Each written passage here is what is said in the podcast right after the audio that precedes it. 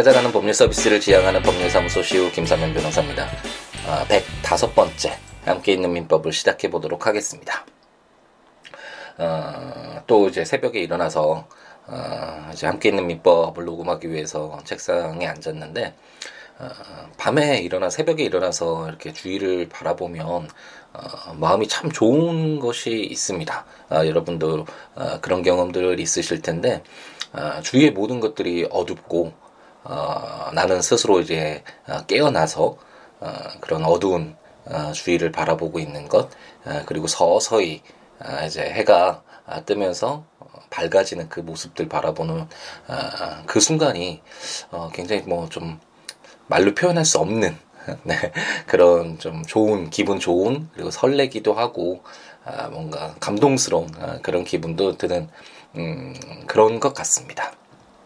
그래서 이 새벽에 어, 일어나서 방송하는 것의 매력을 느껴서 가끔씩 예, 새벽에 일어나서 이렇게 녹음을 하면서 어, 제가 가지고 있는 이런 좀 즐거움, 좋은 어, 느낌들 전해드리려고 이렇게 이야기를 조금씩 해드리는데 음, 오늘도 음, 그런 마음으로 자리에 앉았네요.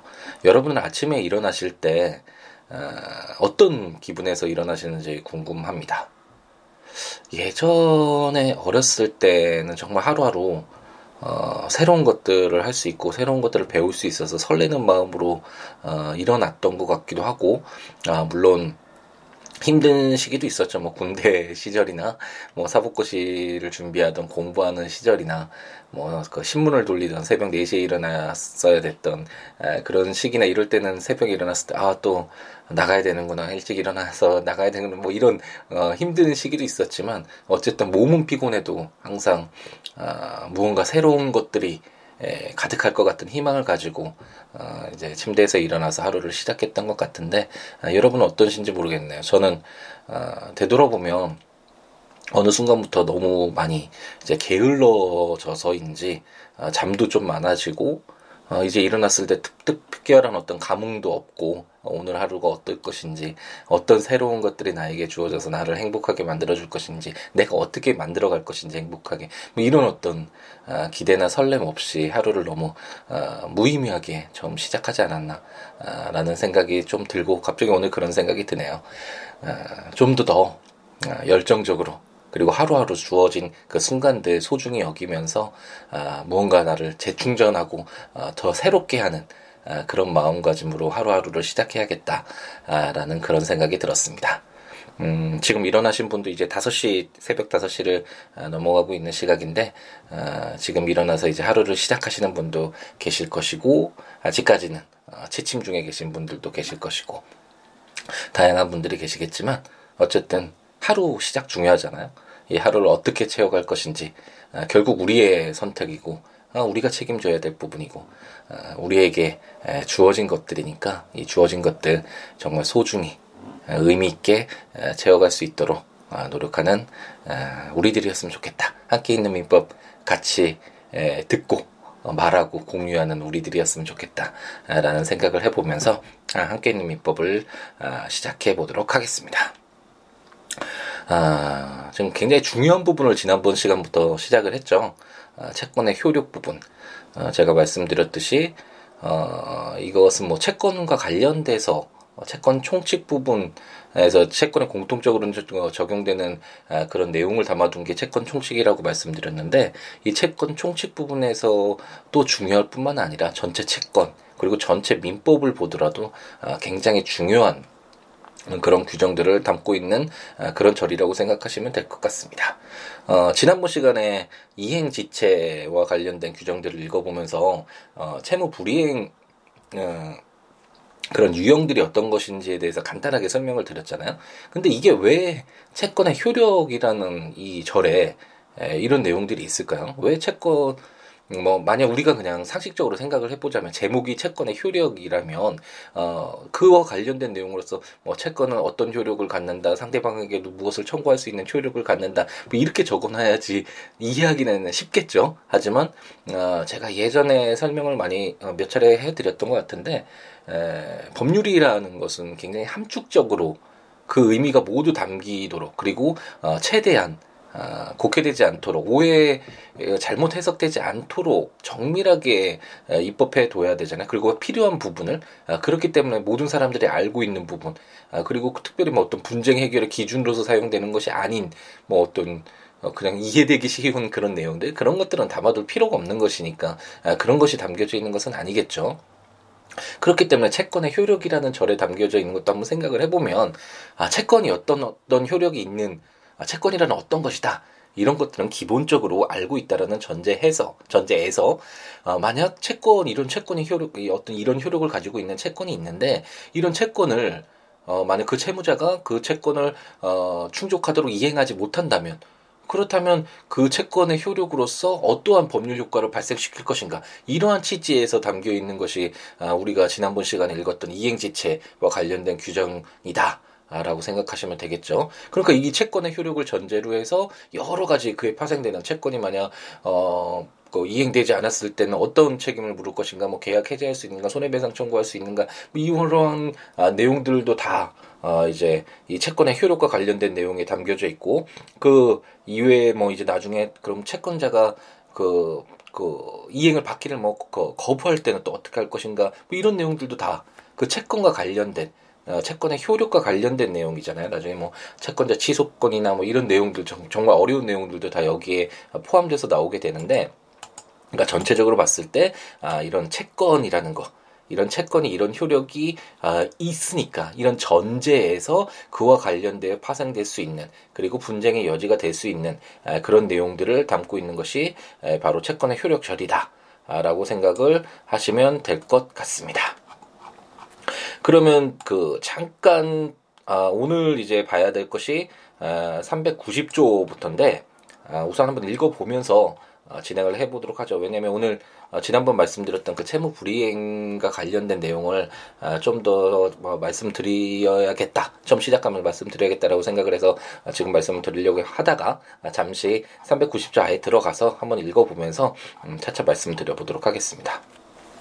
오늘 이제 읽어야 될 부분은 제 390조부터인데 뭐 너무나 중요하고 어 제가 재판 이제 한 500 그 사건을 넘어서 이제 600 사건 정도를 향해서 어 그렇게 많은 어 양의 어느 정도 이렇게 사건을 담당했는데 에, 그때 뭐 수시로 500건의 사건을 뭐 민사에서 한 300건을 했다면 한 200건 이상에서는 쓰지 않았나 이 조문을 에, 그럴 정도로 어, 굉장히 중요한 조문이다라고 생각을 하시면 될 것 같습니다. 제 390조는 채무 불이행과 손해배상이라는 어, 제목으로 채무자가 채무의 내용에 쫓은 이행을 하지 아니한 때에는 채권자는 손해배상을 청구할 수 있다. 그러나 채무자의 고의나 과실 없이 이행할 수 없게 된 때에는 그러하지 아니하다라고 규정하고 있습니다. 뭐 그렇게 길지 않죠. 길지 않고 뭐 그렇게 어려운 내용도 아니죠. 물론 채무의 내용에 쫓은 이행이라는 게 뭘까 뭐 이런 내용 그 말이 약간 어렵기는 하지만 뭐 손해배상 청구할 수 있다라는 뭐 이런 내용이나 고의나 가실 없이 이행할 수 없게 된데 이런 내용들 이제 우리가 계속 읽어 나왔으니까 아 그렇게 어려운 개념 아니고 한번 비슷한 유형들도 있었으니까 아, 이해하기가 그렇게 어렵지는 않을 수 있, 있는데 아, 이 조문은 항상 아, 사용된다고 아, 보시면 됩니다. 민사와 관련돼서 아, 민사 분쟁의 어떤 가장 큰 틀은 뭘까요? 가장 큰 틀은 채권자가 채무자에게 그 자기 채권을 반환해 달라는 청구가 가장 많다라고 보시면 아, 되거든요. 사건에서 물론 이런 물건과 관련된 소송도 분명히 있겠죠. 뭐 토지 부동산과 관련된 에, 그런 소송들도 있겠지만 일반적으로 가장 많은 건은 아마도 뭐 제가 통계를 에, 보지는 않았지만 아마도 이런 개인 간의 어, 채권 관계에 통해서 뭐 계약 관계든 뭐 계약이 잘못돼서 누가 손해를 입었고 어떤 이런 게 가장 일반적인 모습이잖아요. 모습이라고 할 수 있는데 그렇기 때문에 물론 아까 우리가 지난번 시간에 보았던 강제 이행처럼 어, 너 그 어떤 뭐 시계를 주기로 했으면 시계를 돌려달라. 아니면 너 네가 뭐 그 리모델링 해주기로 했는데 하지 않았으니까 내가 병돌이를 시켜서 그 리모델링 할 테니까 그 돈을 지급해라. 뭐 이런 청구도 있을 수 있지만 가장 일반적으로는 어 내가 네가 계약을 이행하지 않아서 채무를 불이행해서 손해를 입었으니까 그 손해 어, 배상을 해라 라는 청구가 아, 가장 아, 많을 것이고 가장 일반적인 어떤 어, 분쟁의 발생 여, 어, 소지라고 할 수 있고 그렇기 때문에 제 390조는 아, 굉장히 중요하다라고 할 수 있겠습니다. 한번 보면 채무자가 채무의 내용에 쫓은 이행을 하지 아니한 때 굉장히 어렵죠. 채무의 내용에 쫓은 이행이다. 이게 어떤 걸까요? 바로 채무 내용에 쫓는다라는 건 당사자가 계약을 체결하잖아요. 채권자랑 채무자랑 이제 모여서 매매 계약을 체결할 수, 내가 이 시기에 줄게라는 매매 계약 체결할 수도 있고, 뭐 이 건물을 내가 2년 동안 사용할게라고 임대차 계약을 어, 체결할 수도 있고, 어쨌든 어떤 당사자들의 합의에 의해서 계약의 내용이 정해지는데, 채무자가 그럼 뭐 갑돌이가 을돌이에게 시계 팔았다면 그 정상적인 어, 잘 작동하는 파손되지 않은 시계를 인도해 줘야 될 그런 의무가 있는 거고 만약 뭐 돈을 10일 뒤에 갚기로 갑돌이가 을돌이에게 갚기로 했다면 그 10일 뒤에 돈을 어, 반환해야 될 그런 어, 채무 약정이 있는 거잖아요. 당사자 사이에. 합의가 있는 거잖아요. 그게 채무가 되는 것이고 하지만 갑돌이가 만약 그 시계를 정상적인 시계를 주지 않았다든지 아니면 늦게 줬다든지 뭐 10, 뭐 10일 내에 돈을 어, 반환해야 되는데 뭐 10일 동안 지급하지 않았다라든지 뭐 어떤 이런 식으로 당사자들이 처음 약정했던 그 채무를 정상적으로 이행하지 아니한 경우 불안 어 불안전하게 뭐 지체되거나 아니면 뭐 더 이상 시계가 완전히 파손돼서 할 수 없게끔 이행 불능이 되거나 어떤 이런 어떤 식으로 이런 방법 이런 형태로 어 채무가 제대로 이행되지 않았을 때 그것을 바로 채무의 내용에 쫓은 이행을 하지 아니한 때라고 어, 보시면 될 것이고 굉장히 많을 거라는 생각이 드시죠. 에, 이제 아, 이런 것들을 이 조문은 간단히 채무의 내용에 쫓은 이행을 하지 아니한 때 이 문구지만 이 조문에 대한 해석으로서 각 진짜 사회에서 현실에서 발생하는 여러 가지 정말 분쟁에 대해서 이 조, 이 조문을 이 문구를 적용할 것인가 아니면 적용되지 않는 어, 사안으로 볼 것인가 이렇게 수없이 많이 그런 사례에 대해서 이 법률들이 적용되면서 이제 판례 법원의 판단에 따라서 판례가 형성되고 그 판례를 이제 공부를 하다 보면 아, 채무의 내용에 쫓은 이행을 하지 아니한 때가 어떤 때를 말하는 것인가라는 어떤 일반적인 어떤 틀이 나올 수 있겠죠. 범위가 그 한계가. 아, 그런 식으로 이제 법률을 아, 좀더 입체적으로 살아있게 현실에서 아, 살아있게 공부하기 위해서는 이런, 식으로 이제 판례 공부까지 이어져야 되는데 어쨌든 제가 이거를 채무의 내용 쪽은 이행을 하지 아니한 때를 설명드리면서 어, 잠깐 언급이 됐지만 어, 일반적인 유형으로 생각을 해볼 때 채무의 내용에 쫓은 이행을 하지 않은, 아니한 때가 채무 불이행이라고 했잖아요. 채무를 이행하지 아니한 상태인데 어, 유형을 한번 이제 구분을 해보는 것이죠. 어, 원칙적으로는 이 조문에 따라서 채무의 내용에 쫓은 이행을 하지 안, 아니한 때인가 아닌가 이것만 결정하면 되는 것이지만 어, 이제 학자들은 어, 학자들뿐만 아니라 뭐 어, 이와 관련되어 있는 분들은 이제 좀 어느 정도 체계화해두면 좋겠다라는 생각이 들 수 있겠죠. 그 채무를 불이행했을 때라는 게 어떤 때를 말하는 것일까? 뭐 여러 가지 사례가 축적될 거고 어, 이런 경우 이런 경우를 나누다 보니까 어, 이런 유형들이 있으면 아 채무 불이행이 있다라고 볼 수 있겠구나 이런 식으로 이제 정리가 되어가는 것이죠. 아, 그런 어떤 이것들이 이제 유형화되고 어떤 체계화된다라고 할 수 있는데 그런 것들을 본다면 어, 지난번 시간에 우리가 봤던 이행지체 돈을 지급할 수 지급해야 되는데 돈을 지급하지 못하고 있는 경우였잖아요. 그 돈이라는 것은 어, 돈을 아예 갚을 수 없는 현실적으로 객관적으로 돈을 지급하지 못하는 것이 아니라 주관적으로 그 사람이 돈이 없기 때문에 못 주는 거지 돈을 돈이 없어서 이 세상에 돈이 없어서 지급하지 못하는 건 아니잖아요.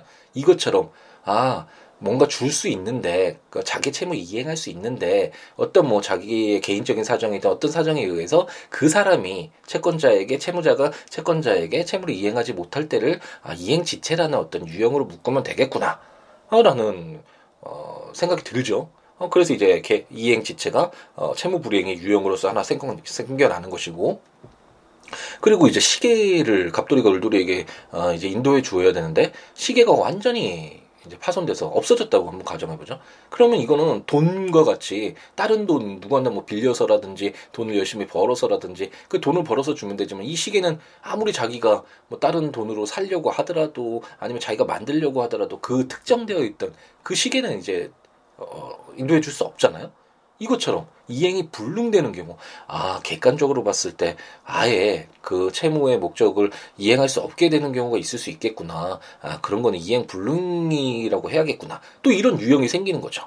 그리고 뭐 그 외에 어, 어떤 이행을 했는데 완전하게 그 뭐 100을 이행하기로 했는데 80만 이행했을 때 그럼 불완전하게 이행을 한 거잖아요. 아 그럼 이런 건 뭐 불완전 이행이라고 어, 해야겠구나. 이것도 채무 불이행 중에 하나겠구나. 완전하게 채권자로서는 자기가 원하는 그 채권의 목적을 어, 완전히 받기를 원했는데 불완전하게 받았으니까 그것도 채무 불이행 중에 하나겠구나. 뭐 이런 것도 있을 수 있고 이런 식으로 이제 체계화된 것이 아, 채무 불이행의 어떤 유형이라고 할 수 있고 이 뭐 이행지체, 이행불능 이것이 중요한 것이 아니라 이것은 바로 어, 민법 제 390조에 규정되어 있는 채무의 내용에 쫓은 이행을 하지 아니한 때를 의미한다.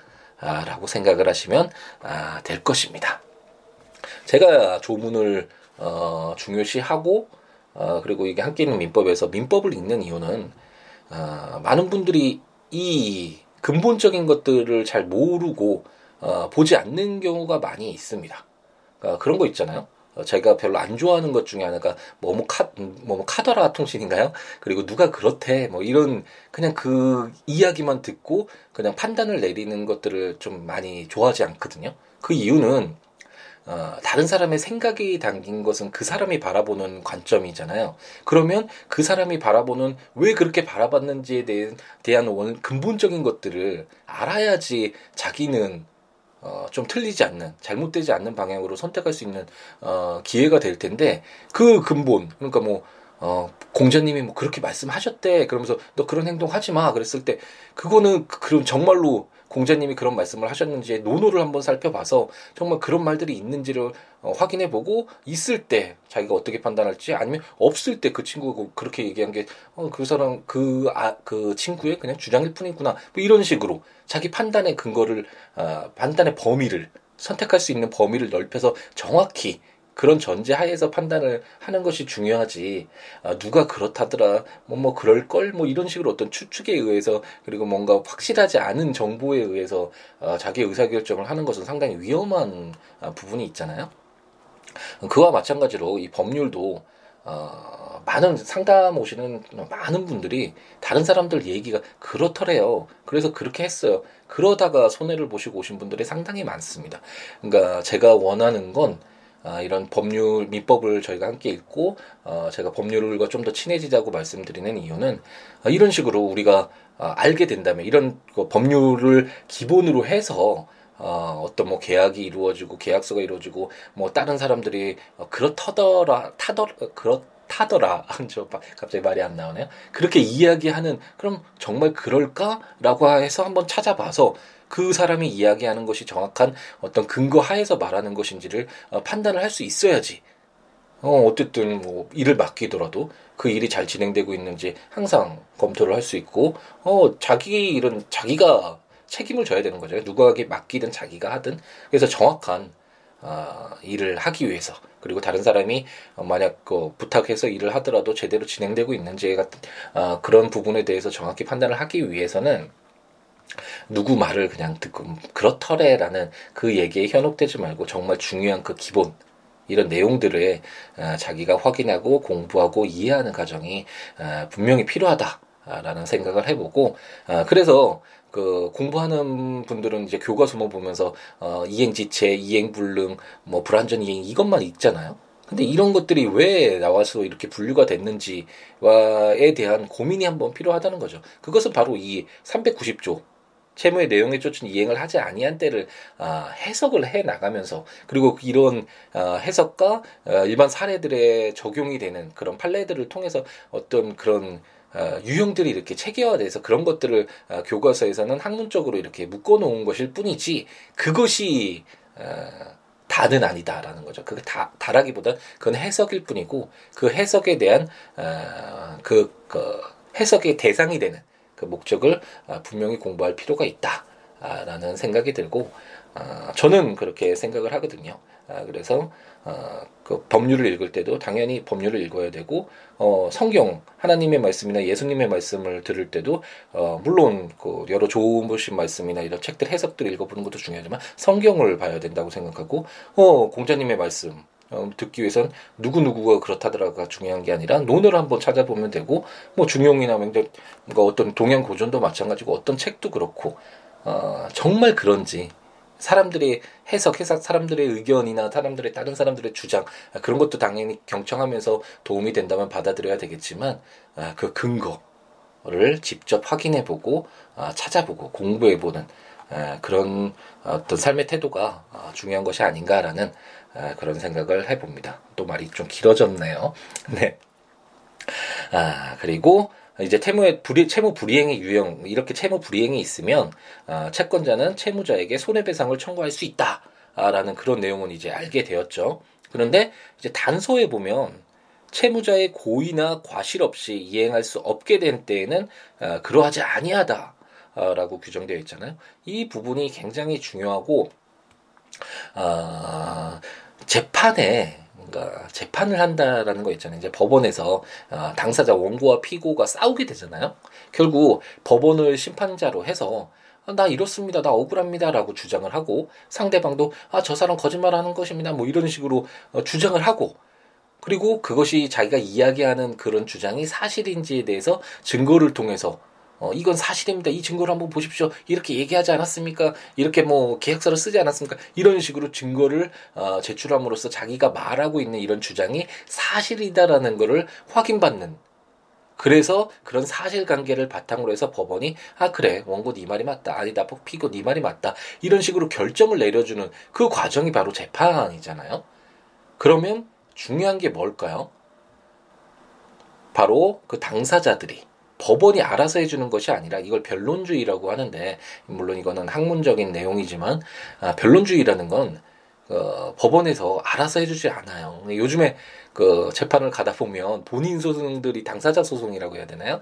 나홀로 소송이라고 해서 본인 소송들이 상당히 많으신데 많은데 보면 그냥 어, 그냥 그 법조인들이 아닌 분들은 나오셔서 막 법원 판사님들한테 막 얘기를 하시죠. 이 그러면 어떻게 해야 돼요? 어 그럼 나는 어떻게 해야지 이길 수 있어요? 뭐 이런 얘기도 막 하시는데 판사님들도 요즘에는 어, 어 물론 막 시간도 없고 정말 힘든 일이지만 그래도 최대한 어, 경청을 해주시면서 어, 본인이 하실 수 있는 아, 그런 어떤 안내도 해드리는 그런 경우를 많이 보긴 하는데 원칙적으로는 법원이 당사자들이 주장하고 입증하는 것에 관여를 할 수가 없는 것이죠. 법원은 그냥 객관적인 제3자로서 어떤 것이 맞는지를 판단하기 위해서 지켜봐주는 그냥 심판이라고 권투 시합에서 그냥 심판이라고 할 수 있는데 심판이 한 당사자만 인정하면서 막 때리는데 같이 때리거나 아니면 막고 있다고 막 자기가 막아주고 이러면 이건 권투 시합이 안 되잖아요.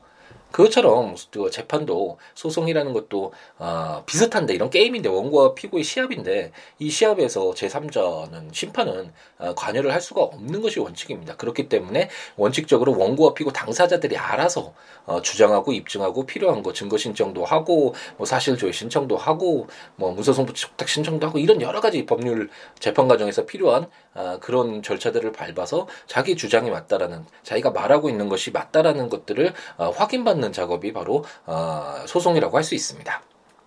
그래서 중요한 것이 뭐냐면 어, 제가 여기 390조를 통해서 말씀드리고 싶었던 건 이제 민법보다도 이제 나중에 민사 소송법과 관련된 공부를 하다 보면 가장 중요한 거라 것이라고 할 수 있는 것 중에 하나라고 할 수 있는 내용이 있는데 어, 민사 소송법은 그 재판 절차 진행과 관련된 내용이잖아요.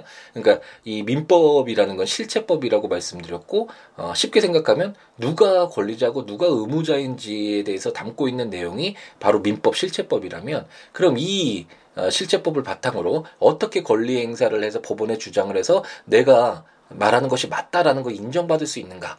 그런 어떤 절차적인 내용을 담고 있는 것이 민사소송법이라고 할 수 있는데 이런 재판 절차 진행과 관련돼서 담겨 있는 민사소송법에서 가장 중요한 원칙 중의 하나는 누가 입증 책임을 지는가 와에 관련된 내용이 정말 중요하다고 할 수 있습니다. 입증 책임이라는 건 뭘까요? 제가 말씀드렸듯이 주장하고 당사자들이 주장하고 내 말이 맞아요. 저 거짓말하는 거예요. 저 사람은 어, 제 말을 믿어주세요. 이런 주, 이것이 주장이잖아요. 그럼 이 주장이 그냥 법원은 아무리 뭐 사정을 이야기하고 뭐 눈물로 호소하고 아, 이래도 이것을 가지고 판단할 수가 없거든요. 이 자신들이 말하는 내용이 사실이라는 것들을 확인받아야 되는데 그러기 위해서는 증거를 통해서 그 자기가 말하고 있는 것이 사실이다라는 점을 입증받아야 된다라고 어, 말씀드렸잖아요. 그게 바로 입증인데 그 입증인데 이 그 입증 중에서도 어떤 그 원고가 구하는 어떤 그 어, 법률 요건 사실이 충족이 됐는지를 확인해서 자기가 판단할 때 이러이러한 사실이 있어야지만 이러이렇게 판단을 내려줄 수 있, 겠다라는 내용이 있거든요. 아, 이거 굉장히 좀 어려운 부분까지 또 이제 들어가는 것 같은데 갑자기 아, 너무 확대되는 것 같아서 아, 약간 그렇지만 그래도 아, 많은 분들이 또 이렇게 재판에 관심을 가지고 아, 소송에도 어, 하시는 분도 직접 참여하시는 분도 있고 아, 관심을 갖고 계신 분들이 많으니까 한번 이제 팁을 드리자면 아, 입증 책임이라는 것이 자기가 밝혀야 되는 내용이 있습니다.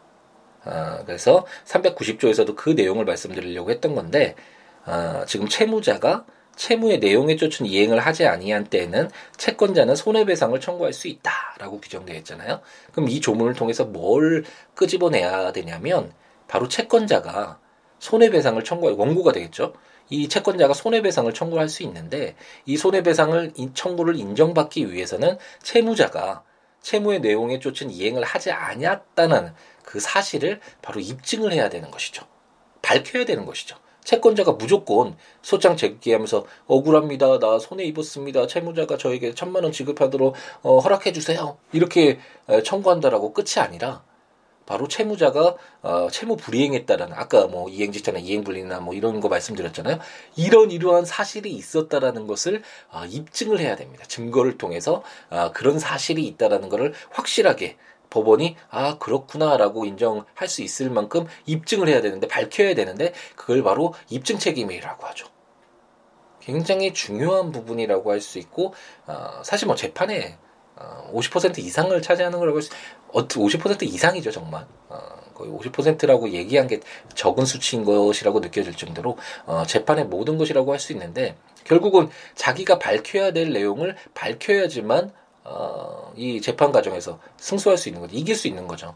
어, 그렇기 때문에 어, 민사소송법에서 특히 민법을 볼 때도 마찬가지지만 아, 이런 조문을 통해서 어, 그러면 재판은 어떻게 될까? 그래 실체법은 아, 채무자가 채무의 내용에 쫓은 이행을 하지 아니한 때 민법에서는 채권자는 손해배상을 청구할 수 있다라고 규정되어 있으니까 이 실체법인 민법을 통해서 아 그렇다. 아, 채권자는 뭐 채무자 채무 불이행이 있으면 손해배상 채권이 있구나. 그럼 권리가 있구나. 그럼 채무자는 이 손해배상 채무 그 채무를 이행해야겠구나. 의무가 있구나. 이런 어떤 권리 의무가 누구에게 있는지 발생하는지 뭐 이런 내용들을 담고 있다면 이제 민사소송법에서 이런 권리를 가지고 어떻게 자기 권리를 실현할 것인가. 결국 법원을 통해서잖아요, 일반적으로는. 그럼 소를 제기해야 되는데, 그때, 그럼 채권자가, 원고가 어, 자기 손해배상 채권을 인정받기 위해서는 어떤 것들을 주장하고 어떤 것들을 밝혀야 되는지, 그리고 그걸 밝혀야지만 어, 승소할 수 이길 수 있다 있는 그 부분과 관련된 내용이 바로 입증 책임이고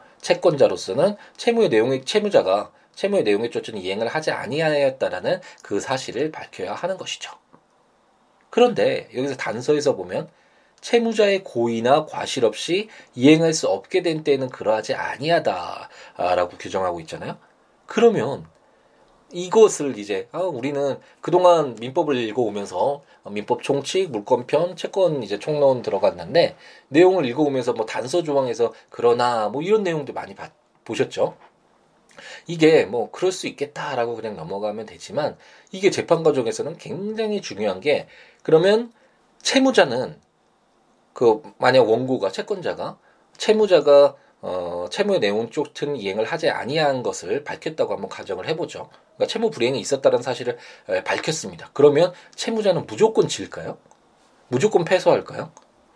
그럴 때 채무자가 억울해서 어 뭐 저 이건 어쩔 수 없어. 이거 채무를 불이행한 건 맞는데 뭐 이행 아, 불능이 되거나 이행 불능이 됐다고 해보죠. 뭐 시계를 그 인도해 줘야 되는데 시계를 인도해 주지 못했다라고 한번 해보죠. 뭐 이래서 이 시계를 주지 않았다라는 건 채무를 불이한 것은 맞는데 만약 정말 천재지변이 일어나가지고 시계를 어쩔 수 없이 파손시킬 수밖에 없었는 뭐 어떤 자기가 책임질 수 없는 사유가 발생할 수도 있잖아요. 예전에 위험 부담과 관련된 내용들 뭐 설명을 드리면서 잠깐 언급은 해드렸던 것 같은데 굉장히 중요한 부분이고 앞으로 차차 공부를 해 나가게 되겠지만 어쨌든 어 이렇게 자기 채무자가 아무런 그 잘못이 없는데 어 이렇게 자기가 채무를 불이행할 수밖에 없는 그런 사유가 있음에도 불구하고 무조건 원고가 어, 그 채무 불이행에 있는 사실을 밝혔다, 밝혔다라는 어, 그 이유만으로 원고의 손만 들어주기도 좀 어, 그렇잖아요. 그렇기 때문에 이 실체법에서 그러나 채무자의 고의나 과실 없이 이행할 수 없게 된 때에는 그러하지 아니하다라고 이 규정된 이 규정을 통해서 채무자는 아 나에게 채무 불이행 사실이 인정되더라도 고의나 과실 자기의 잘못 없이 이행할 수 없게 됐다라는 것들 밝힌다면 재판 과정에서 어 그러면 손해배상 총그 책임을 지지 않는다라는 아 그런 규정이다. 라고 생각하면 하시면 되고 그렇기 때문에 이 채무자가 고의나 가실이 없다라는 이런 사실을 밝힐 입증 책임은 바로 채무자에게 있게 되는 것이죠. 재밌죠? 저만 재미있는 건 아니겠죠.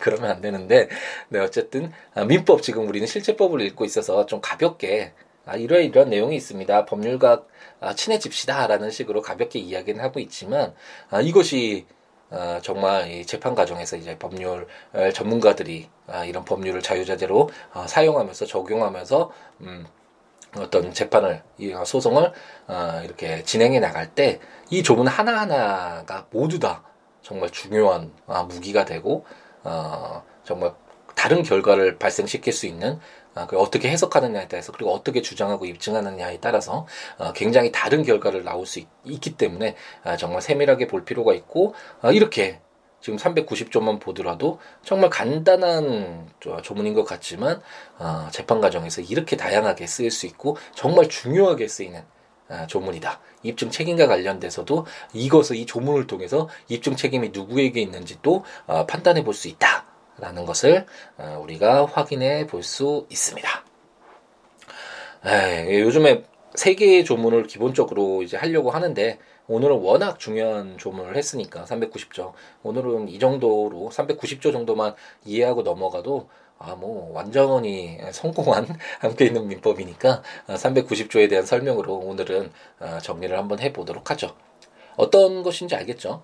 어, 실체법인 민법. 우리가 지금 민법을 읽고 있지만, 아, 물론 민법만 친해지더라도, 이제 앞으로, 어, 좀 사회생활을 할 때 어느 정도 법률과 아, 가까운 어, 어떤 그런 느낌으로 다른 어떤 분쟁이 발생했을 때 법률을 보거나 어, 그 분쟁을 바라보는 시각을 어떤 레걸 마인드를 통해서 어, 법적인 시각으로 바라볼 수 있는 어, 그런 기회도 갖게 되겠지만 어쨌든 어, 이런 어떤 실체법인 민법과 관련되어 있는 뭐 절차법인 민사소송법 그리고 나중에 집행에 들어가는 강제집행법 이런 것과도 어떻게 관련이 되었고 어떻게 연결 어, 고리가 이어지는지 그런 부분들도 아시면 어, 도움이 되잖아요. 전체적으로 바라보고 아, 그럼 좀 더 재밌게 볼 수도 있는 것이고 아, 그런 취지에서 한번 조금 깊은 내용이고 어려운 부분인데 한번 말씀을 드렸습니다.